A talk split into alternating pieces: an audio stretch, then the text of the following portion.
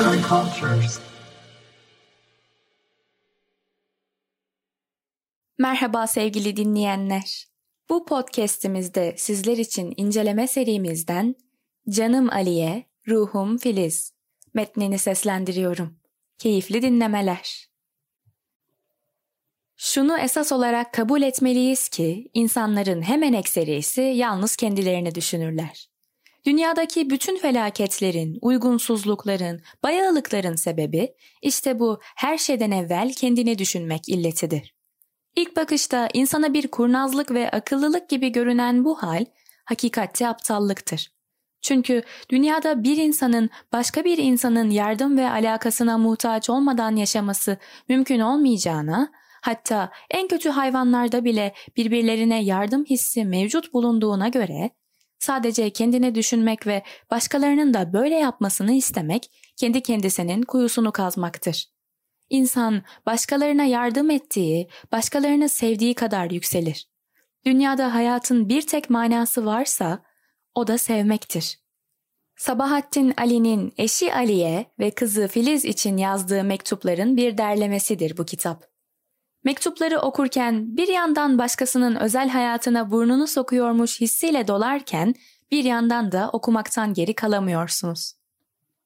İlk mektuplarda Sabahattin Ali'nin büyük aşkını görürken sonlara doğru yaşamın kaygılarının üstüne çöktüğünü, buna rağmen yaşamdan umutlu olduğunu hissediyoruz.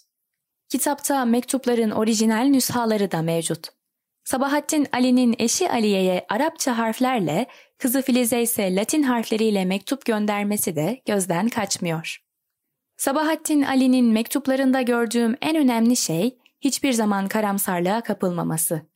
Başına ne gelirse gelsin, ailesine olan sevgisinden hiçbir şey kaybetmemiş, her zaman güzel günlerin onu ve ailesini bekleyeceğine inanmış, mahkemelerle, parasızlıkla başı derde girdiğinde bile bir şekilde kurtulmak için çaba göstermiş olduğunu görmek, yazarın ölümünün günümüzde hala bilinmeyen birçok noktası olmasını hayli üzücü kılıyor. Sabahattin Ali, eşi Aliye Ali ile amcasının evinde tanışır. Bu tanışmadan bir süre sonra kendisine evlenme teklif eder. Sabahattin Ali'nin eşini ne kadar çok sevdiğini anlatmaya lüzum dahi yok.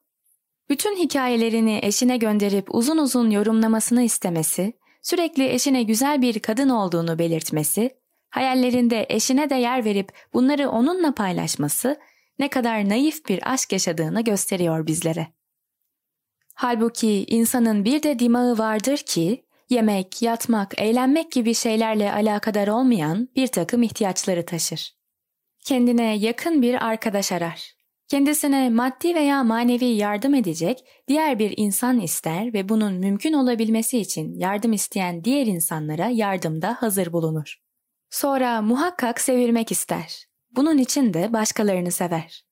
Düşün, dünyada yalnızlık kadar feci şey var mıdır? Tabii yalnızlıktan kafa yalnızlığını kastediyorum. Yoksa dünya bir sürü kuru kalabalıkla dolu. Şimdi ömrümün bir tek gayesi var. Bir gün evvel sana kavuşmak, seni kollarımın arasına almak, güzel, temiz yüzüne saatlerce, senelerce hiç doymadan bakmak. Ancak o zaman tam neşeli, senin istediğin gibi neşeli olabileceğim. Senden ayrı, senden uzak bulunurken benden nasıl neşeli şeyler istiyorsun? Der Sabahattin Ali. Onun için gülünce bu kadar güzel olan başka bir kadın yoktur. Kızını da unutmaz Sabahattin Ali. Kızından uzak kaldığı zamanlar onu üzse de bu uzaklık kızının sağlık sorunlarıyla bile nerede olursa olsun ilgilenmesine engel olmamıştır hiçbir zaman. Kilo al diye tembihlemiştir kızını sürekli. Miyop gözlerinden öpmüştür. Sabahattin Ali'nin bu eserini okurken duygulanmayacak kimse yok. Kitabı okurken benim en çok düşündüğüm şey, böylesine naif ve iyi yürekli bir insanın aramızdan bu kadar erken ayrılmasıydı. Yine de geç de olsa değerinin anlaşılması mutlu ediyor.